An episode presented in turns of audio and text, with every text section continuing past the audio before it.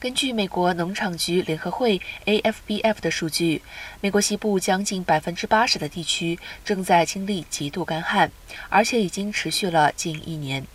而过去一周，影响了全美将近八千万人的热浪，给农民和牧场主的困境火上浇油。由于极端干旱和通货膨胀的压力。迫使美国西部各州农民大量出售牛群，数量达到了十多年来的未见水平。根据 AFBF 的一项调查，去年美国西部严重干旱，迫使百分之四十的农民卖掉了部分的牧群。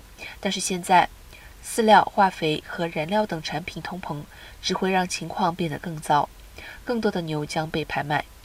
农民和牧场主可能有资格通过美国农业部的牲畜、蜜蜂和养殖与紧急救援计划获得财政资助。